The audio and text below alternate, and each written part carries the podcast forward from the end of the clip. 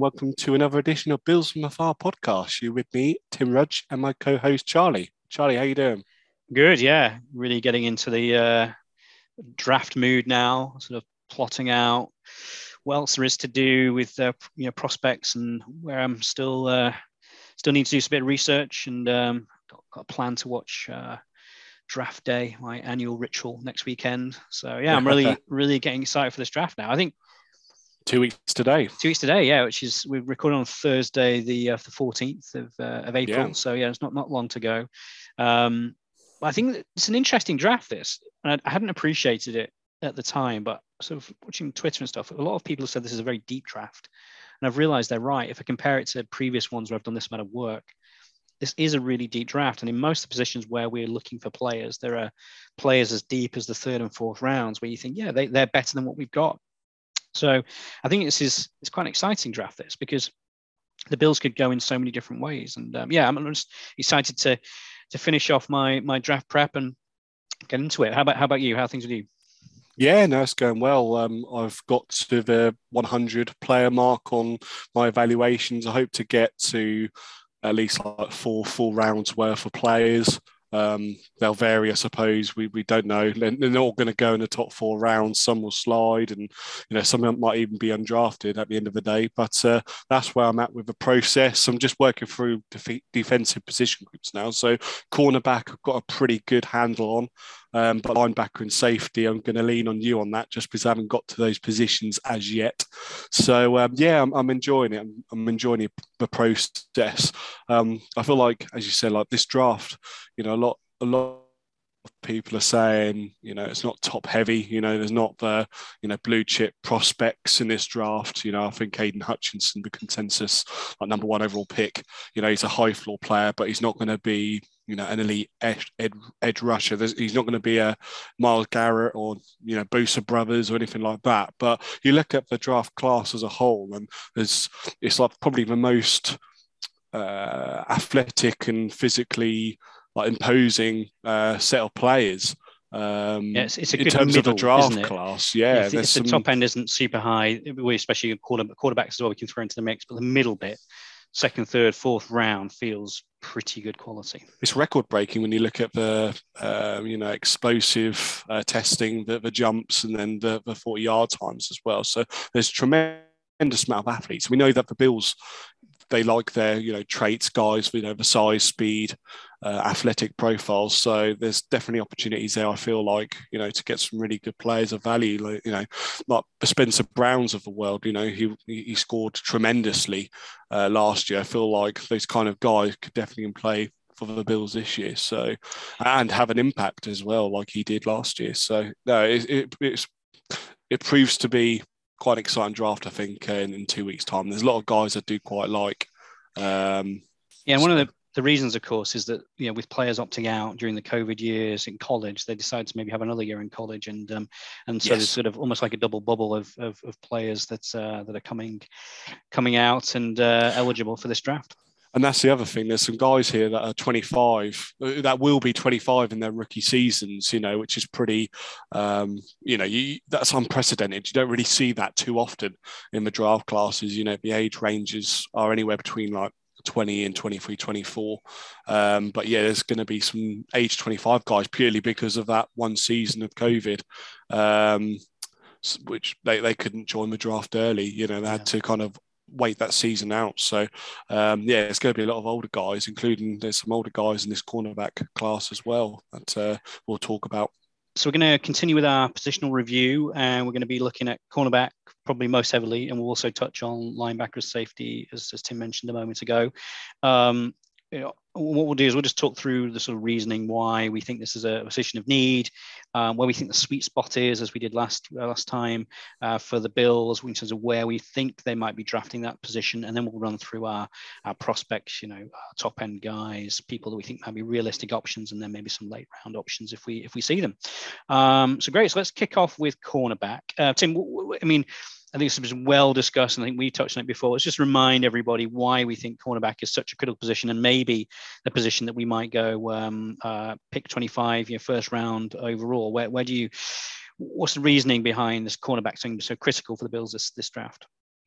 because we project to have Cam Lewis and Dane Jackson as our outside corners. So, you know, I think they, you know, are optimized based on the scheme and, you know, the coaching that they receive.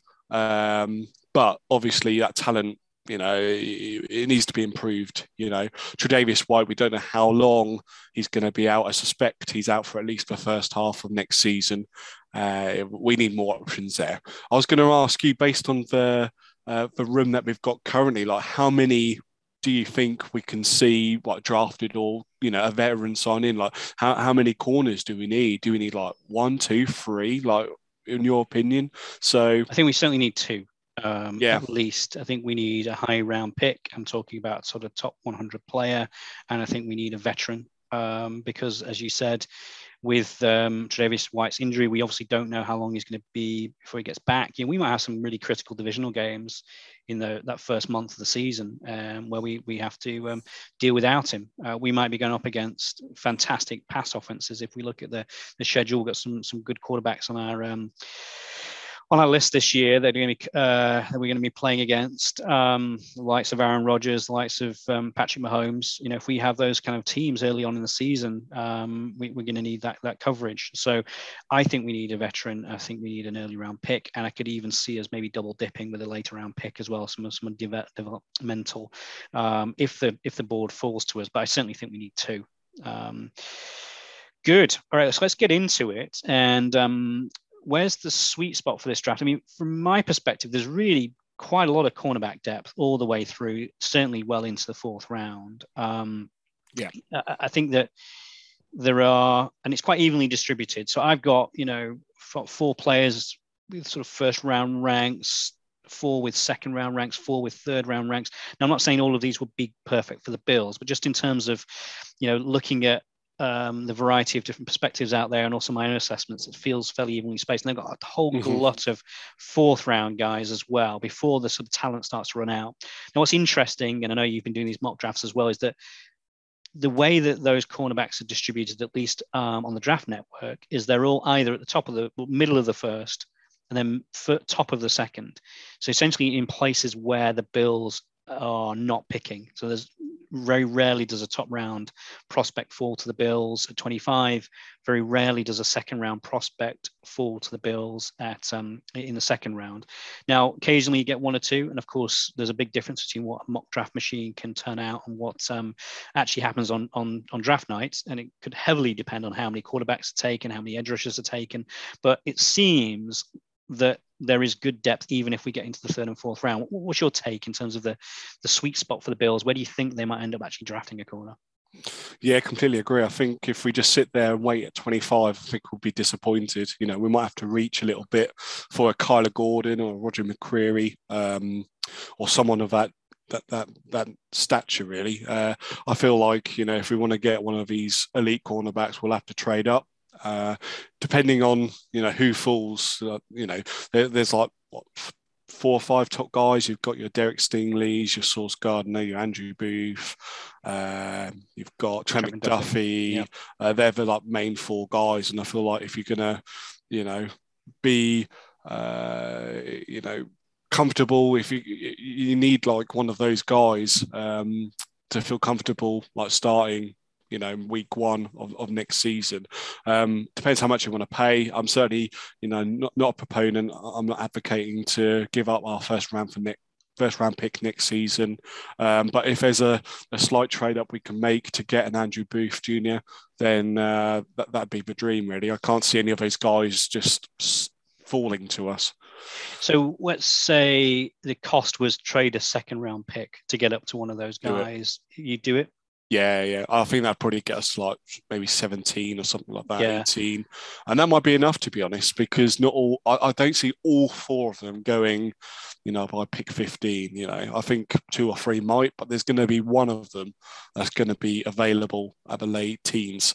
Um, it's it, it's interesting because we- I think I said on the last podcast with the you know it's quite a lot of wide receiver needy teams ahead of us. Mm. So there There's could also a lot be of wide receivers.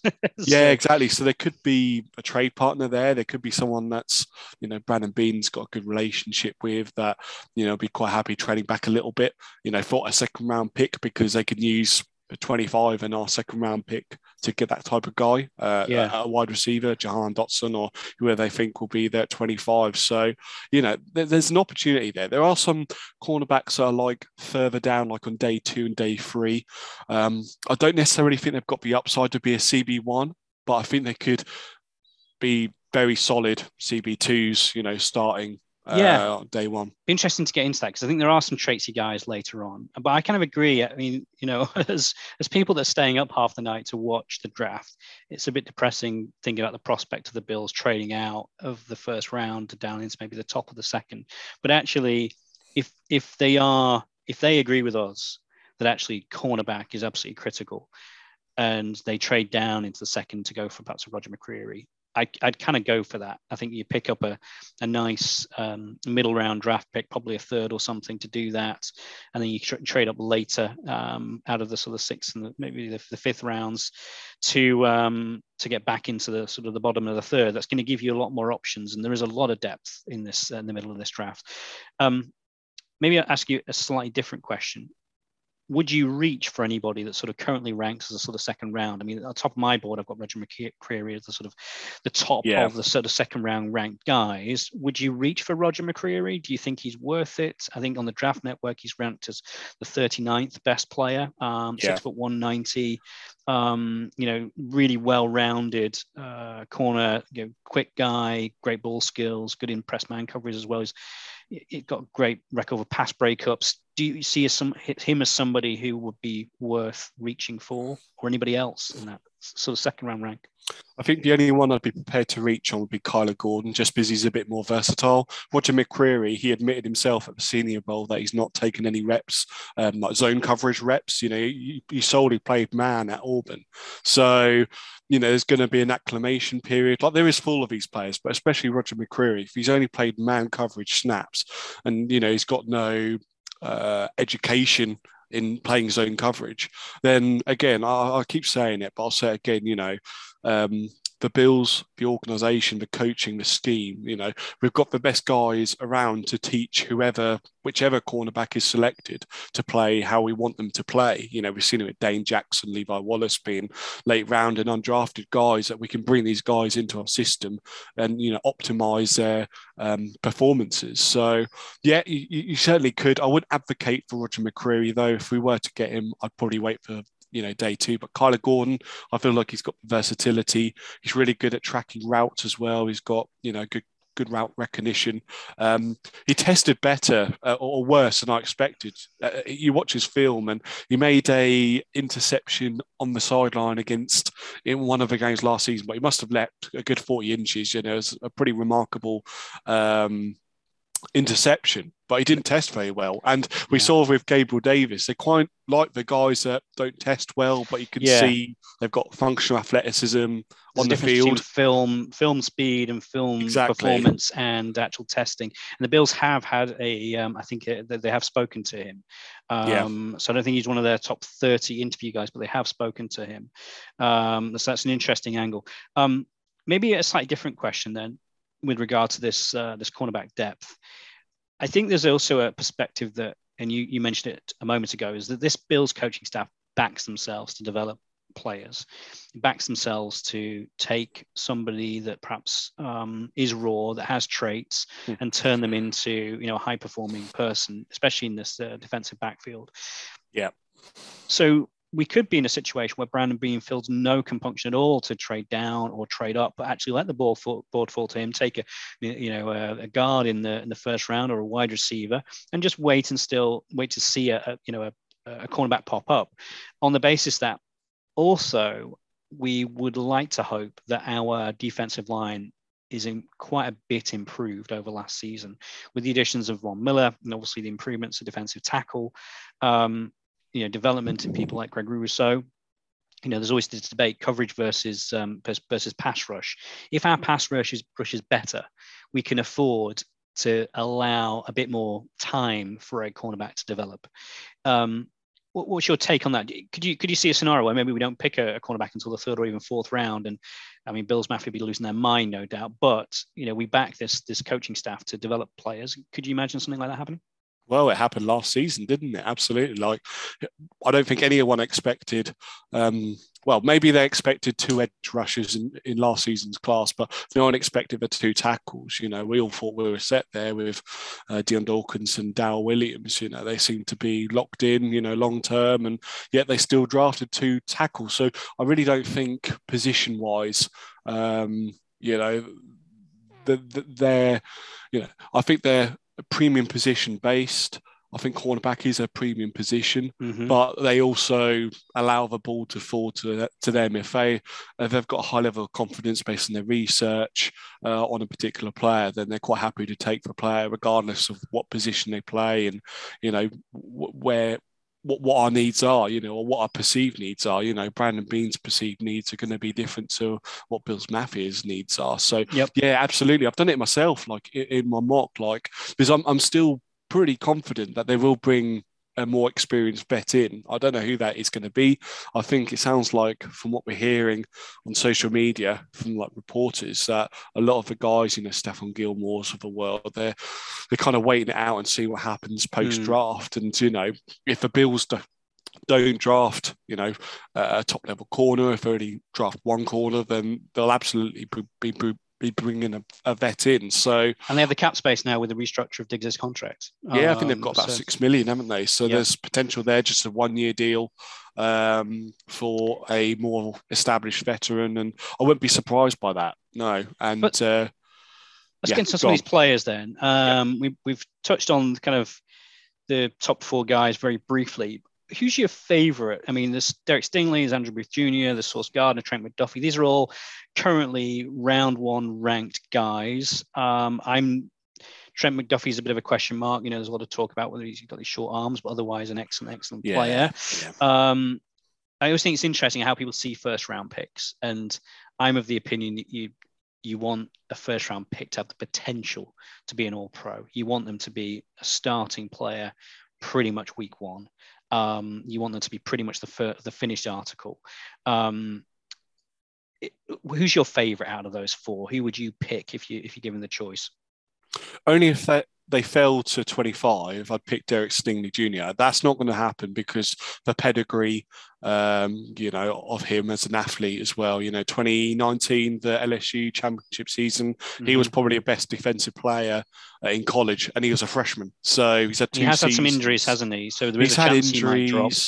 Um, I don't think it isn't going to be within range. You know, we're going to have to give so up either. a lot. He's going to be gone by top, you know, 12 picks. I think Vikings, yeah. I, I, can't see them letting him slip.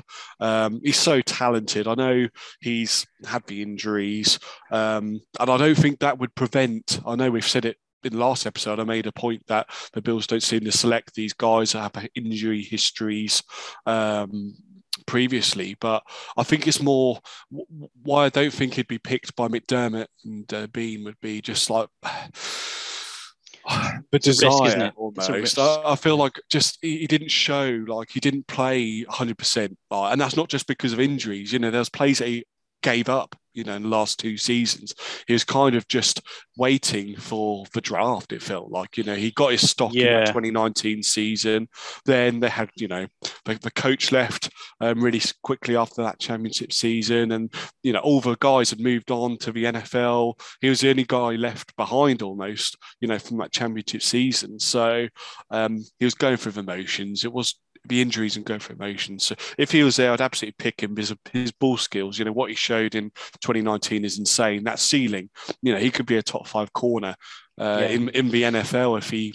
You know. So it's interesting. He's actually third on my list of those four, okay. um, but because of the injuries and because of the fact his best season was was three years ago, I absolutely agree. His his ceiling is higher than any other player. Yeah, but I feel uh, that is is less likely that uh, you know Beane and McDermott would draft him simply because of those, yeah. those reasons.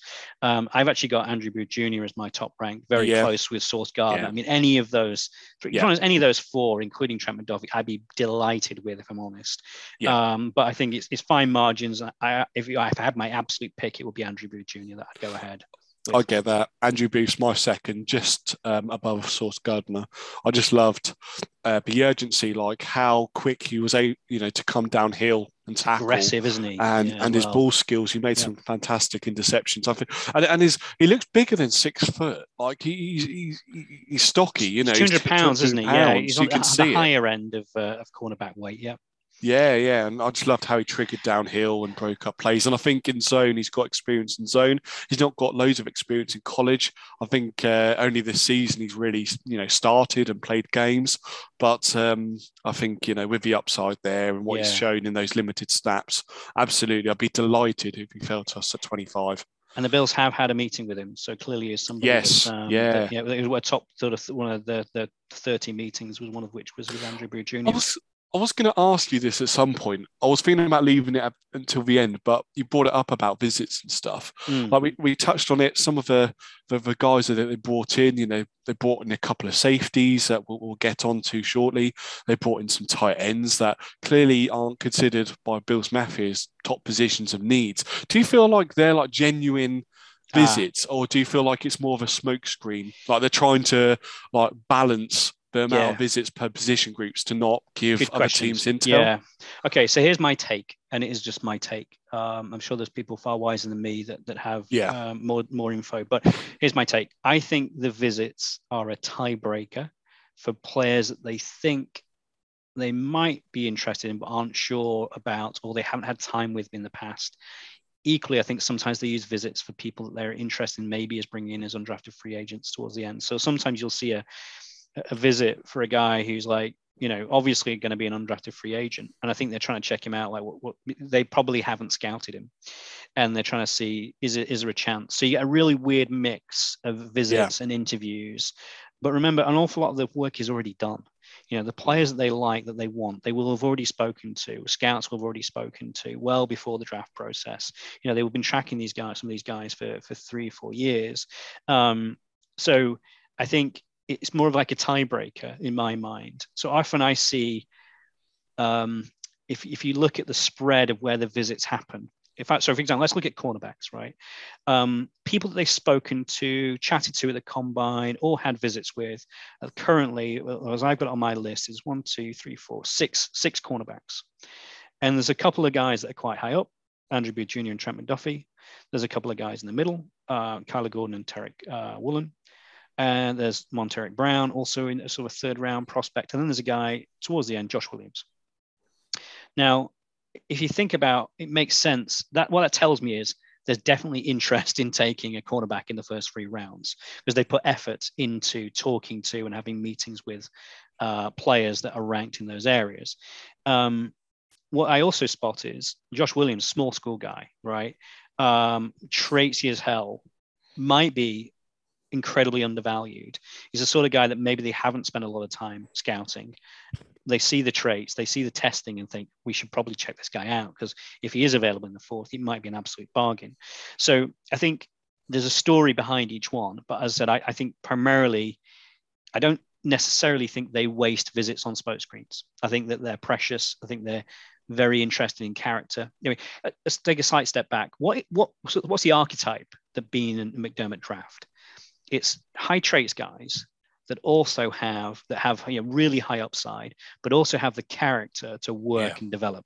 Yep. Now, how do you judge that? You can you can look at the testing, you can watch the film, and you'll you'll get a sense of the player. But how do you judge the character? And I think that that's what they use these interviews and these these chats for, um, is to judge that character. So I don't see it as being a smokescreen in the main. Maybe there's one or two here and there. I think they're using it to work out where are the fringe guys you know if it comes to it would we take this person or not let's just have that quick check or is it an undrafted or later round person that might be available we know that we know we lost several of our draft picks last year um, uh, you know on from the practice squad we know we might have to draft people because undrafted free agents are just simply not going to join join the Bills. They know they don't going to get a chance, so we might have to draft draft people late. So yeah, I think that's that's how they're using it. Is that that's a combination of two things. Yeah, that's interesting. Okay, so let's talk about some more players. Uh, we talked about the first round guys. Um, I, I, think there's a really interesting group of players. I don't know how you found it, but very rarely has um, Roger McCreary Kyler Gordon, Tariq Woolen been available to me um, when I've been looking yeah. at the second round. Yeah. Um, Kaiir Elam sometimes available at the end of the first, almost always gone very early on in the in the second. So I'm often looking at the sort of third round guys, going on to Taylor's, Cam Taylor Britts, Monte Eric Browns, those kind of players. Where you know who I think there's a perhaps more realistic prospects. If we assume the Bills aren't trading up or down to get those players that are ranked in those first of first two, you know, sort of first uh, so 60 or so positions, who do you think's a realistic prospect if we don't trade up or down based upon you know what we're seeing through mock drafts right now? Yeah, I think you're definitely right. I think rounds four and uh, three and four are like the, the sweet spot for the like second like tier of cornerbacks because as you said, none of them fall till 57. Uh, for 57 you do have to uh, reach if you're going to select a corner there and uh, we know that that's something that they won't do there's uh, a few players in my mind like that i've got you know really high grades on, uh, like second round grades that I think will still be there in the third round potentially. So it could be good values. Um, the first one, who's one of my guys that I like way above like the consensus, is um, who you mentioned, the third guy, Montaric Brown from Arkansas yes. Razorbacks. I like him a lot as well. Outside He's... guy, absolute ball hawk. I thought he was a Sauce Gardner light from just purely a technique perspective. He's not got the size, he's not got the athleticism of Sauce Gardner. But when you watch him, how he has like what I call soft hands. So when mm-hmm. he's in man coverage, he's able to keep his eye on the quarterback, but he knows where the wide receiver is going based on how he's feeling for wide receiver. And it's not, I call it soft hands because he's not grabby. He's not one of these aggressive corners that will, you know, be susceptible to holding um, or pass interference penalties. Sorry, he'll be you know a soft hand, so he can understand where the wide receiver is going without bringing them down or you know being overly physical. Um, and he makes some really good plays on the ball. He's an SEC cornerback, so he came up against you know the likes of Alabama, and he, he played really well against like John Metchie, for example. Um, just a really high IQ player, high yeah. floor. I think he'll be day one a good CB2, and I think he could be a very good CB2, and that's kind of what we need, and that's what you can expect to get uh, in the third or fourth round. Is that? Yeah, I think the only know, reason he's he's currently ranked as a sort of round three kind of player is simply the quantity of players of count cornerbacks yeah. above him. I think that's the reason because I think he's undervalued as well. I really liked him. I felt these the best way I can make he's very well rounded. He does everything pretty well. And yeah. that's the sort of guy you can imagine McDermott loving. Um, and again, he's had a, he had average testing. He's, he's, an average athlete, but when you watch him, he's able to keep up with receivers. I think he's athletic slants. enough. Yeah, he's yeah, athletic exactly. enough. He plays yeah. he plays quicker than he tests. Yeah. yeah. Give me a guy like that than Tariq Woolen, who just doesn't have any idea of route concepts and gets blown, you know, beaten every single snap. You know, yeah, so he's got the makeup speed, but just Give me that kind of guy. For people that perhaps aren't so familiar, Tariq Woolen's an absolute beast, right? He's he's six foot four, he's 205 pounds, yeah. he's got all the traits. However, he's incredibly raw. Um, yeah. How the the Beane has drafted these kind of guys before. Gregory Rousseau, mm. yeah, that that that described Gregory Rousseau. He also had some injury concerns. You definitely have to consider him to be a developmental guy. I think he he converted to cornerback um, just last year, so he's one year of experience. Yeah, he's played 19 games. So 2019, he played one game. 2020, 20, 2020 and 2021, he was full time cornerback. So he's played 19 college games. Um, and it made me laugh actually because he's like a lot of his prospects, they have their own YouTube pages and they put together their own highlight reels. So when I was looking him up, I found that it's a two minute video. About one minute 40 of it is him coming downhill and tackling. None of its coverage snaps. And there was a game, uh, Western Tech, Kentucky, it's against, and he just gets beaten, like just physically at the line. And he, he, he has the most and disappointing. Six four and two two oh five. He shouldn't be yeah. getting beaten on the line, right? And clearly, he's got the athleticism to get back. But the most disappointing about, thing about that is he did have that athleticism, but he allowed it to mm. him to mm. score a touchdown. He could have got back and stopped him at maybe for five yard line, but he allowed him to go by. So I'm really not high on Tariq Woolen. He's he's the kind if, of guy that if he dropped to the fourth, Yes. and he might, Yep. then he'd be in brilliant value as a Yep. sort of take a flyer, develop this guy because he could be an amazing, but it would be a massive risk as well. I wouldn't take him at even 57, you know, third No, round no. maybe, Yeah. but not first. No way first, not second, third or fourth maybe. But yeah, he's just extremely raw. Yeah. So um, yeah, anyway, Montaric Brown, he's like the top guy uh, in my rankings uh, as that like next tier cornerback that could be available rounds three or four. Yeah, I really like Montaric Brown as well. I think it's a really great shout. Um, what's your take on Cam Taylor Britt? A lot of buzz around that guy. Yeah, Um, Yeah, I have he- him as uh, I've got him, Alontae Taylor and Montaric Brown all very close as sort of um, you know high third round prospects. He's the Bills Mafia cornerback sweetheart, isn't he? He replaces Ifeatu Melifonwu. Shout out to Saul on that one. Um, he replaces him from last season, you know. Um, I get it. You know, he makes impact plays. He always seems to be around the ball. Um, in his first couple of seasons at Nebraska, I think he was, wasn't he? It wasn't Yeah, Wisconsin. Nebraska. Yeah, Nebraska, yeah. yeah. Um, at Nebraska, he did play safety um, there, and then this season he's played cornerback. He It's plays like a strong safety, doesn't he? He plays Yeah. like on a downhill, I, I was aggressive say tackling guys. that's where I see him more suited. I feel like his change of direction, how he turns his hips. I don't think it's cornerback caliber. Clearly, he's a versatile athlete. Uh, because he has played safety, he's played corner, he's even returned as well. He's he's played he's had return snaps, so that's an option there potentially as a returner. You know, they He's quite, built quite, in. he's quite versatile given his sort of body shape. Um, I'd Yeah. probably like ideally my outside corner to be slightly, uh, slightly longer than he is. Um, but he's he's kind of intriguing prospect, isn't he? He's, there's Yeah, something about but- him. He's good to watch on film. I wouldn't want to pigeonhole him as a cornerback. I feel like he's more. He, he can play. You know, he can play in the slot. He could play uh, Mm. in the box as a strong safety, as you said. I feel like safety is probably his more. You know, where, Bit of a where big he- nickel, you think maybe? Yeah.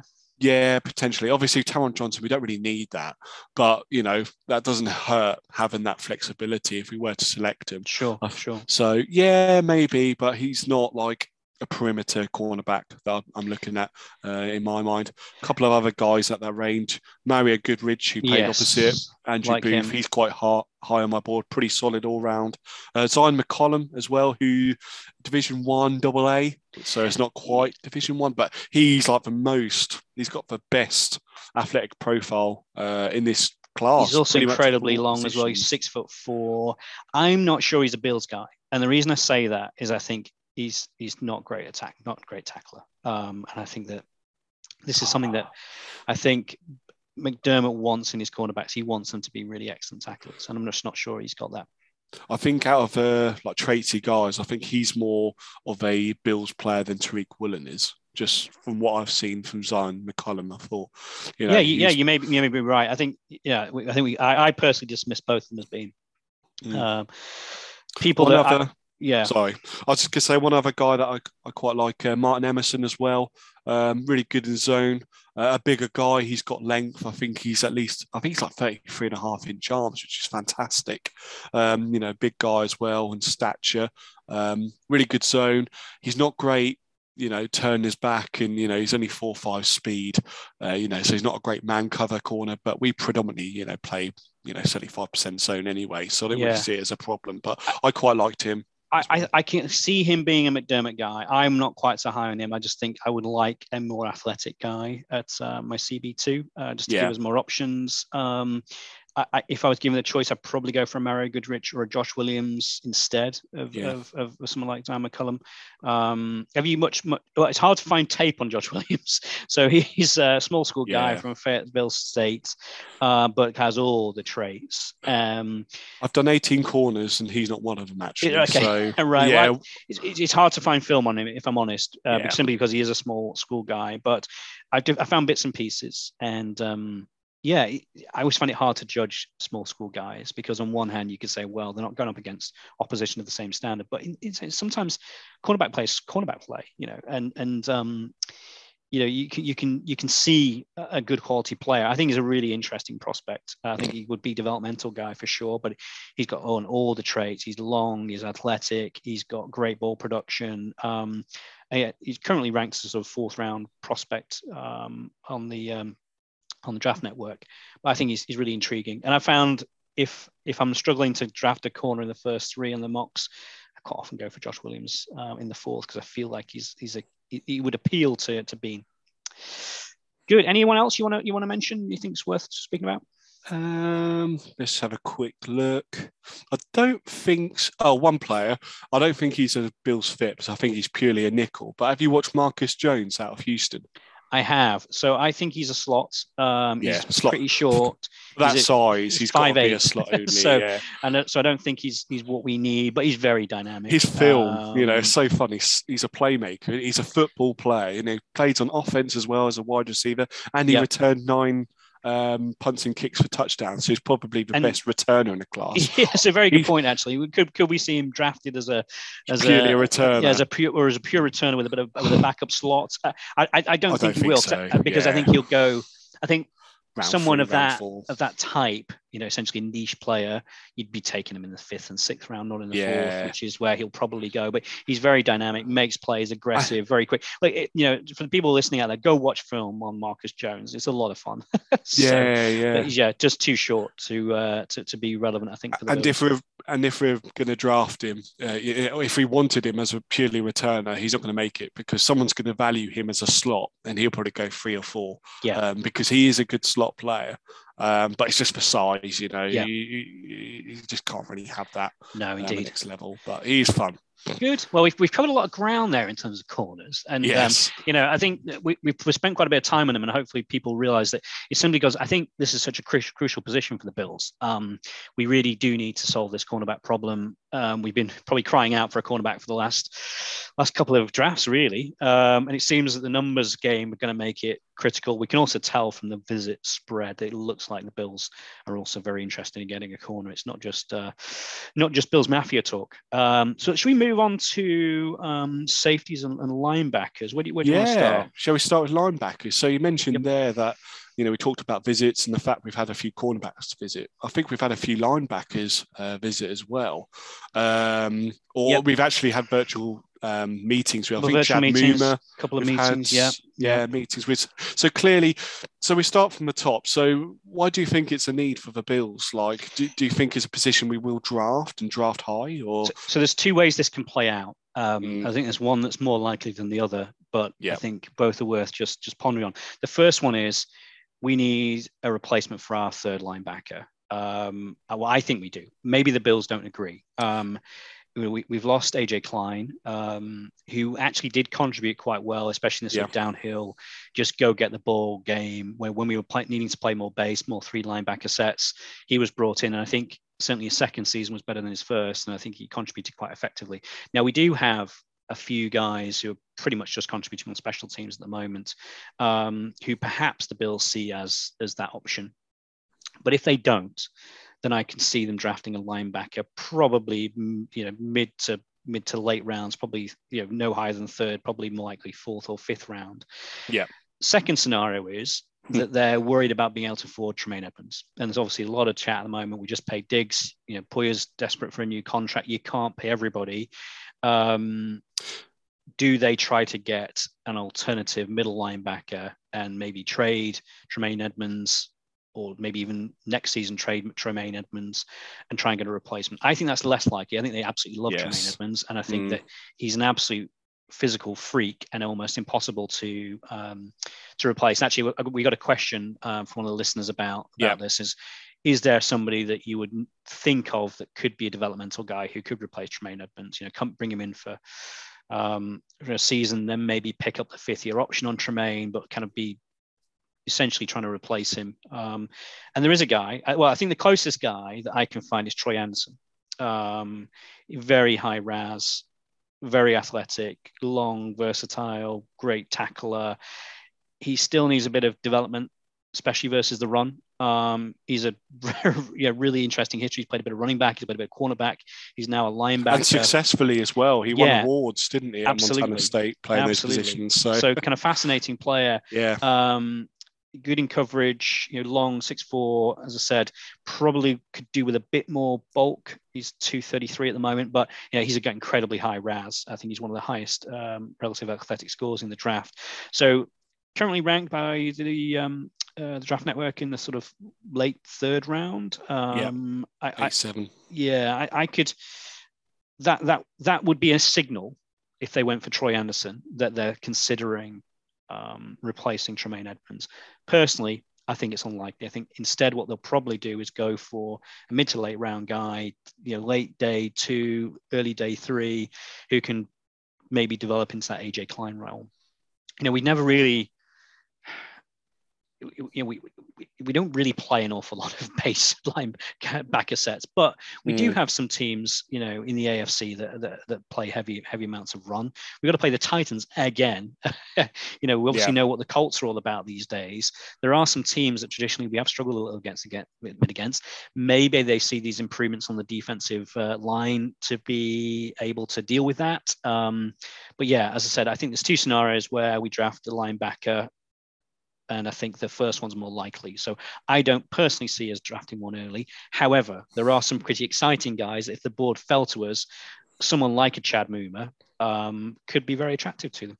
Mm. There's a little bit of chat, so I was going to ask you about this. So um, I can't remember which mock draft it was. It could be Daniel Jeremiah or Peter Schrager that put out um, Quay Walker um, mm. who's a linebacker from Georgia, who's nearly six foot four. You know, fits that Edmunds pick, archetype. Picked him in the first round, didn't he? Yes, yeah, exactly. Um, there's yeah, there's ridiculous. talk about him going in the first round potentially, like one of these guys that isn't like being picked in the first round in, in a lot of mocks. Um, you know, these guys that are informed that, that that that know the front offices. They're saying he will get drafted in the first. So well, if he gets drafted in the first and he seems he's got the you know Tremaine Edmunds' build and you know the uber athleticism. You know, could that signal something actually happening with Tremaine Edmunds? There's been talk about using him um, with pick 25 to try and get up to you know pick seven with the Giants, for example. Which I just, as you said, I just can't see it happening. But there seems to be a little bit of smoke. I don't think yeah. there's necessarily fire there. But so let, let me talk about Quay Walker for a little bit. Firstly, I really yeah. like the player. Um, he's six three, he's 241 you know, not quite the athletic freak that Troy Anderson is, but you know, he's got a good length. Um, you know, can play.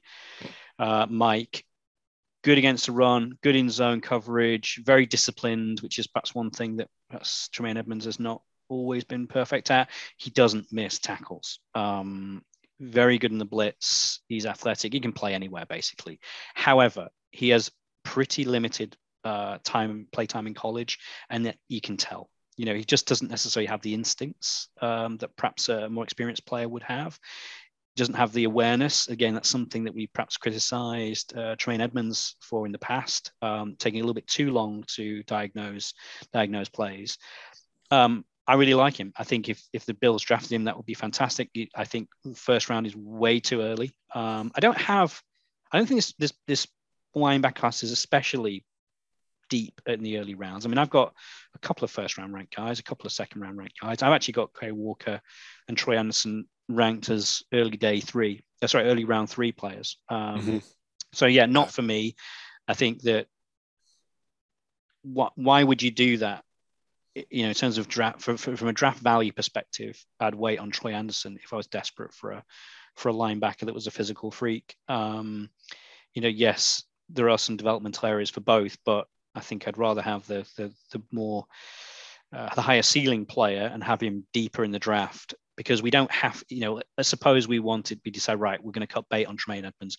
We, we've got him for another season, and I think we've got him for, we could, we could, um, we could franchise tag him, right? Yeah, yeah. So we can control him for two more years. So I think it's much more likely that they get a mid round guy, develop them, and then perhaps cut bait if they decide they can't afford Tremaine Edmunds. I mean, they're probably just waiting to see what the cap's going to be. I mean, this is the other thing that, that sort of put into the equation.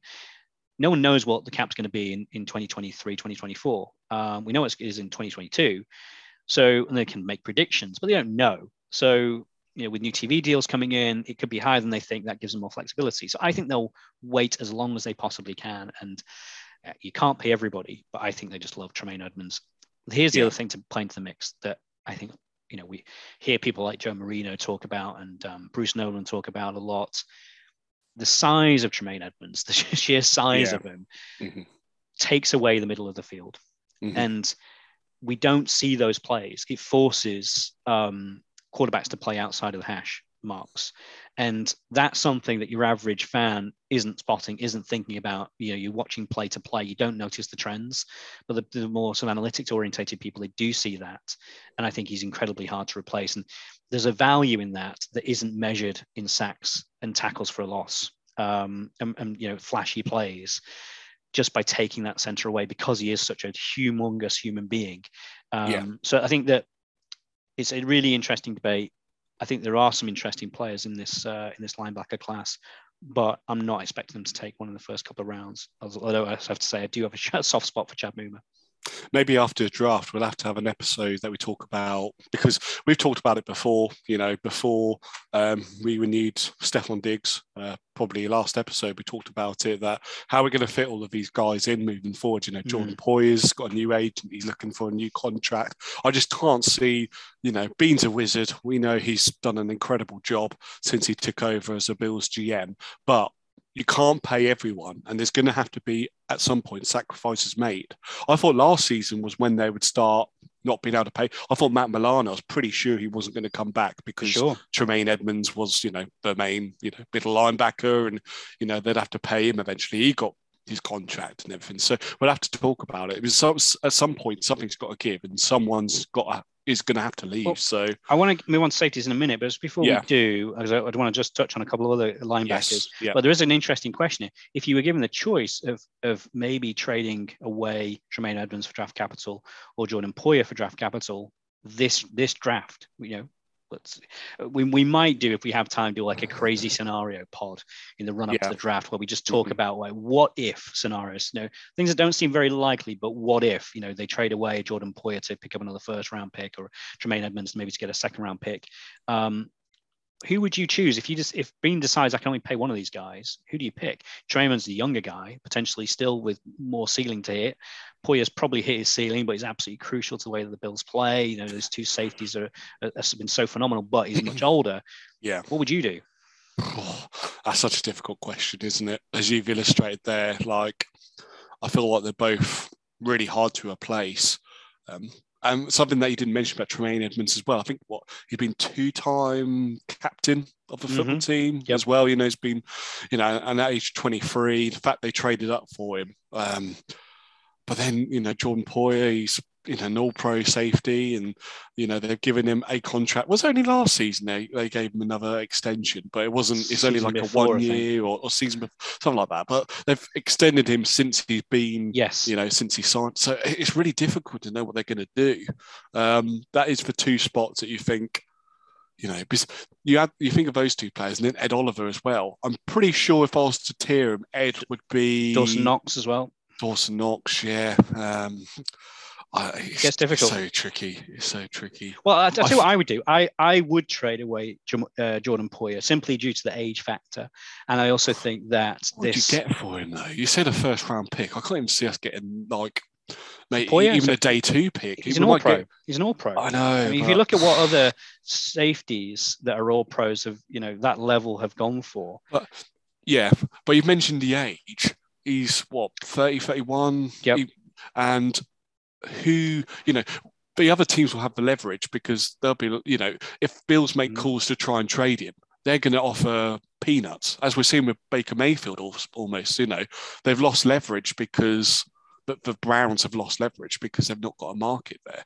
And not saying that John Poyer, you know, is clearly an all pro safety, but his age and as you say, like what is what would be the compromise? You know, what the Bills would want something high. Teams would be like, you know, the salary cap is a salary cap. I just can't. I don't know. I just we might people, get a day two pick, but people will know. pay. Well, people will pay uh, all pro safeties. I think we've we've seen that. Absolutely, um, it is. It's not. A, this is interesting. It's not a premium position. So we we talked earlier in previous yeah. pods about premium positions. You know, edge rushers, offensive tackles, quarterbacks. Um, you know, it, it, it isn't a premium position, and actually neither is middle linebacker, if we're honest. But um, I would back the Bills to be able to replace Jordan Poyer more easily than Tremaine Edmunds, Um, especially given the fact that Tremaine Edmunds, I still think has some development left in him, and I think that they, they might have to make they might have to choose because remember if they if they renegotiate Poyer's contract and give him a load more money, who's the next person banging on the door? It's going to be Micah Hyde. so, yeah. and I actually think of the two, and everybody knows that I'm a massive Micah Hyde fan. Um, I think he's incredibly smart, and I think he really he's the guy that really runs this defense. I would back Micah Hyde because I think even though he's a little bit older, he's also doing a job which I think is a little bit less susceptible to injuries and probably can play a little bit longer. You know, he's not necessarily playing that you know down the box role as, as often as Poyer is, but you, you're probably going to have to pay Micah Hyde if you pay Poyer. So I think mm. I think hmm. it's incredibly difficult. Uh, yeah. yeah. I was favouring that as well. I think if I was to tier him, I'd say top player out of the four, Ed Oliver would be probably first, then Tremaine Edmunds, then um, Dawson Knox, then Jordan Poyer.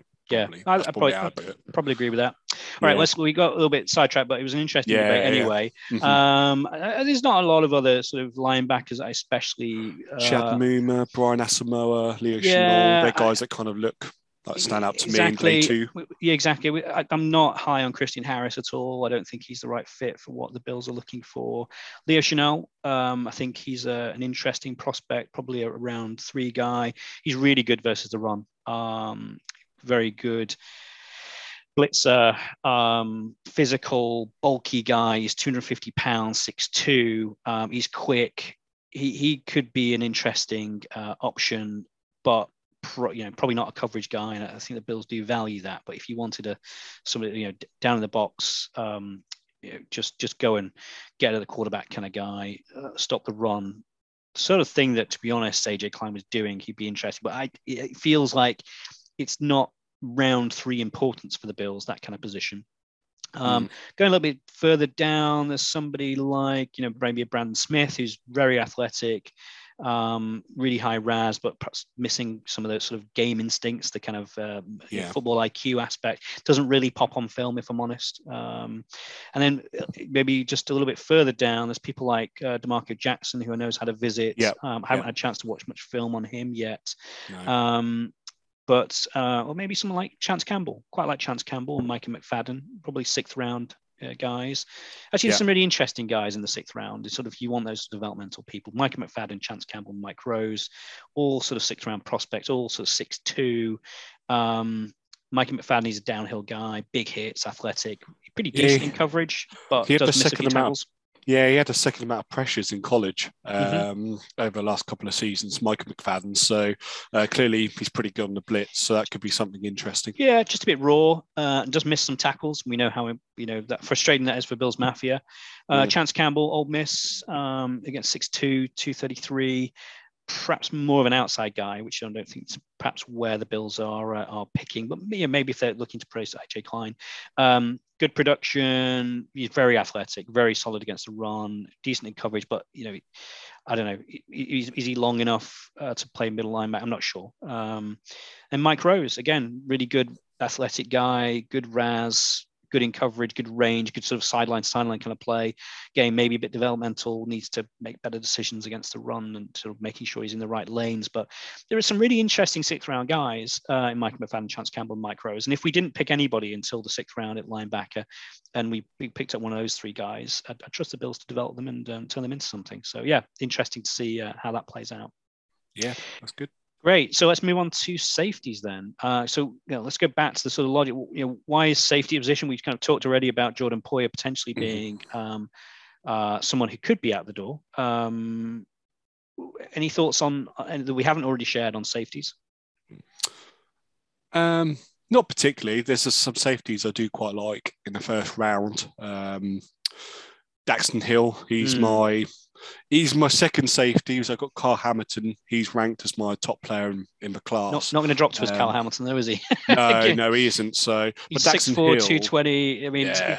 Kyle Hamilton's film is just he's, amazing. Just, just, yeah, just he, absolutely. Amazing. He's had a lot of criticism recently because of his testing, but I, you know, a lot of people are saying he's got flaws in his game. But you know, just look at the size and you know the the, the film as well. Just his recognition of plays. What, what is his testing? I haven't looked at his testing. What is it in his testing that um, he was kind of led to criticism? Is he not as quick as people expected, or yeah, that, yeah, okay, that was that was it. I can't remember the. I think he's in the four fives, four fives, maybe yeah, five, uh, yeah. late four fives, something like that. Um, but I'm not too bothered. His functional athleticism, he looks a bit quicker, you know, on film. Uh, it's not just that, but it's his mental, you know, his, his game IQ, speed. Yeah, it's the mental game speed, isn't it? You know, You just can- how he recognises and a four know, five guy can look a lot quicker if they're incredibly good at diagnosing what's going on. Mm. Um, So yeah, I mean, just I mean, again, if you want to watch some great film on safeties, watch Kyle Hamilton. He's an absolute freak. 6'4", 220, brilliant. Can do everything. I, I love Yeah. Kyle Hamilton. Yeah, But Daxton Hill, though, I, I think is I love him too. Yeah. Like, he's one of my guys. He's, my great, isn't seventh ranked player in the class, and I think the consensus on, on him is he'll be drafted, you know, in the twenties at some point. But mm, I think he's outstanding. I think he's a he's a fantastic athlete. You can see that on the film, and his testing's really good as well. Um, he's quick a as well, isn't he? Very quick, four three guy. Um, kind of can do everything. Versatile. He flies on off the ball. You know, he's he's able to do so many things. He's a secure tackler. You know, he looks a bit bulkier than six foot, one hundred ninety pounds. Like you know, that size might put people off a little bit. Um, but I just feel his IQ as well. I just, I, from what I could see on this film, there wasn't any weaknesses there. He was able to, um, you know, recognize route concepts and you know feed Mm. that back to his cornerbacks and you know the defense. You know, I feel like he could be a captain of the defense and a bit of a Swiss ar- Army knife. You know, I feel like Yeah. he could do pretty much everything. You know, Well, there's there's a number of people that have mentioned that they think he could play cornerback. Um, Yes, yeah. and it wouldn't. we- We've we touched on this in the past. A couple on our wild card kind of scenario could be the Bills actually draft Daxton Hill because he does drop to us, and maybe the other cornerbacks don't, and they think we're going to play you at corner, and we're going to have that sort of bit more of a chess piece option. Um, that wouldn't completely surprise me. Um, and I think it'd be quite exciting actually. 'cause I think he's just a fantastic player, and I think if you've got an opportunity to draft a player like Daxton Hill, you do.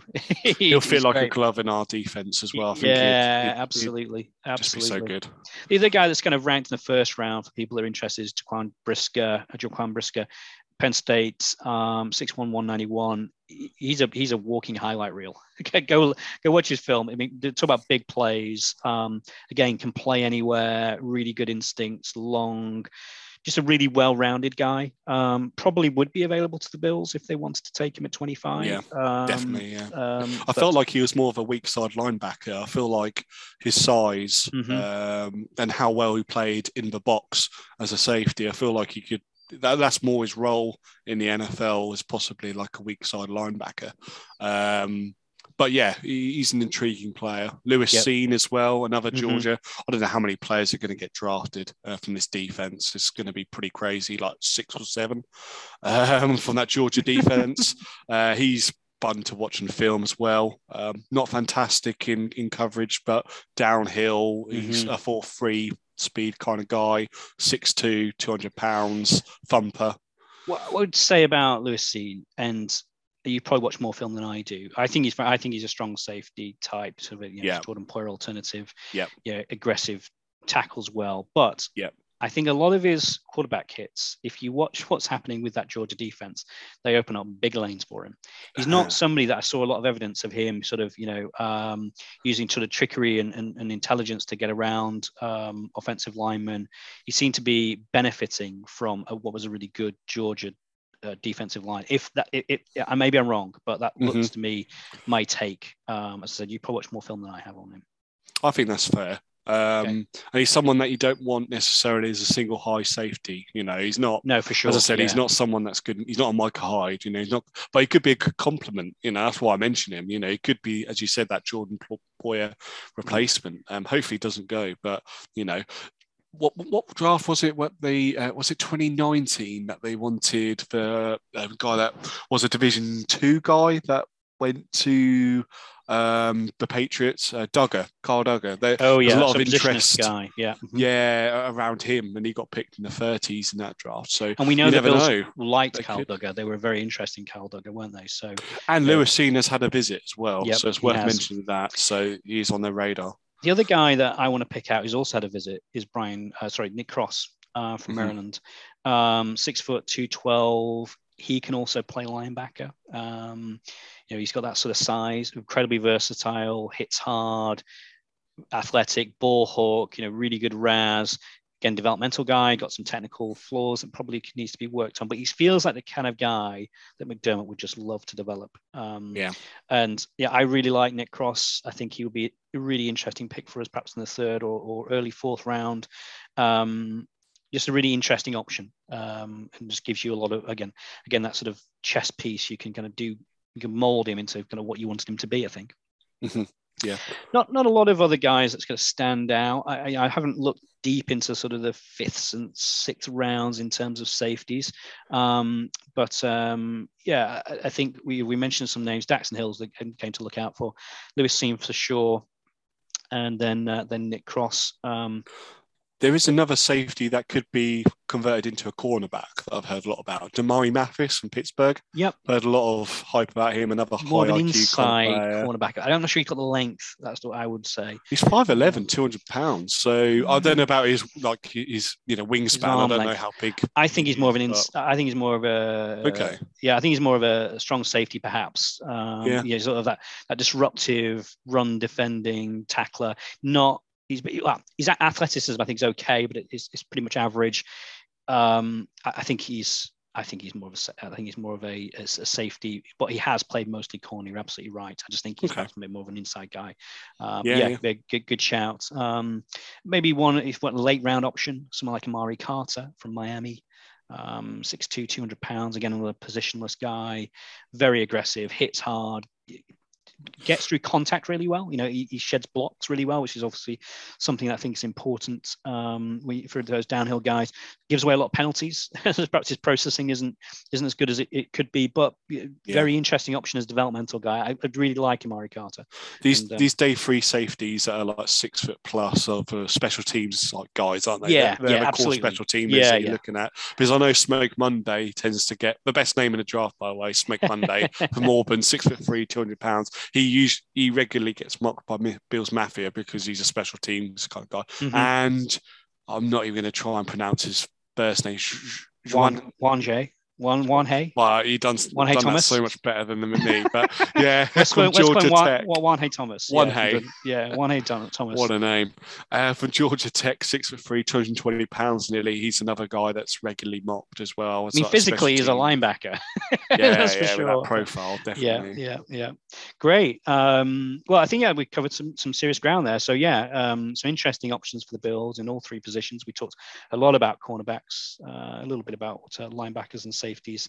I think what happens at linebacker and safety is going to tell us a lot about what they think they want to do with with with those two positions moving forward. And this is one of the interesting things i think about um the draft is it tells you a story. It tells you what the bills think about the players that they have and what they want to do with the team and Yeah. there's no hiding. This isn't McDermott telling you nothing in a press conference. This is this is the team saying this is what we want the Bills to be. Mm. And um, yeah, it, it's it's very obvious what they pick and why they pick, and it tells you a story. Um, so yeah, any players we haven't mentioned you want to want to finally talk about at all? Uh, I don't think so. I think we've pretty much covered everyone I was hoping to speak about. So no, Very I'm quite happy.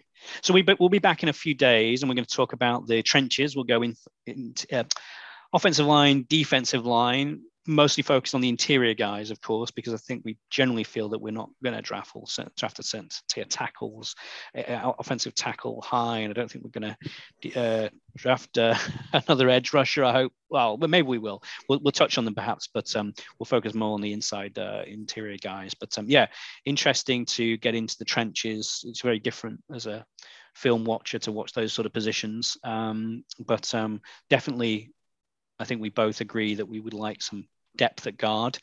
Um, maybe we might even go guard in the, in the first round. So it could be an interesting position for us. So, so look out for that. We'll be back uh, with you in a few days to talk about that position. And then we'll get into some mocks. Um, I'm trying to do a mock a day at the moment. I think you do the same. And uh, yeah, pretty much. it's got a very addictive process. So get on the mock draft machine if you want to. The Draft Network one is the one I'd recommend. I think it's uh, as, as good as, as there is out there, and I, I think that the, the the detail that they present about players feels uh, yeah fairly in line with what I see with my own eyes. So I like that that one. But um, Yeah. yeah, really good fun to do some mock drafts, and we'll do some of those live uh, with you, and maybe even have a couple of guests on between now and the draft. As I said, if we have time, we will do like outside the box thinking, weird scenario stuff, um, what might happen that perhaps no one's expecting. Um, so if you've got any of those you want to challenge us with, again, please get in touch with us. Probably the easiest way is send us a DM on Bills from Afar Twitter, and, um, yeah. and we'll, we'll try and cover that off if we get the time before now in the draft. Just two weeks to go, as you said. So exciting times for, for certainly us draftniks. Last one for me, just shout out to our sister podcast, Red, White, and Buffalo Blues podcast. It was their 200th episode that they've just aired and uh, put out there for uh, everyone to listen to. So go listen to that. Congratulations to uh, Matt and uh, obviously Alex, who's come and gone. Um, Mark and Robin as well for that achievement. That's uh, four years they've been going, so uh, that's pretty impressive. So well done, chaps. Yeah, we're uh, just zoning in on our first year, aren't we? Yeah. so we uh, uh, yeah, we're, we're a few years behind, but um, yeah, well, congratulations to uh, to Matt and the team, uh, and um, yeah, uh, hopefully we'll still be going into another three years too. If we're not fed up with each other by that point. good stuff. Well, yeah, thanks again for listening. If you got this deep, we've we're well into I think an hour of, of pod, and really appreciate you taking the time and and listening to to what we're doing here. we will be back in a few days to talk more draft.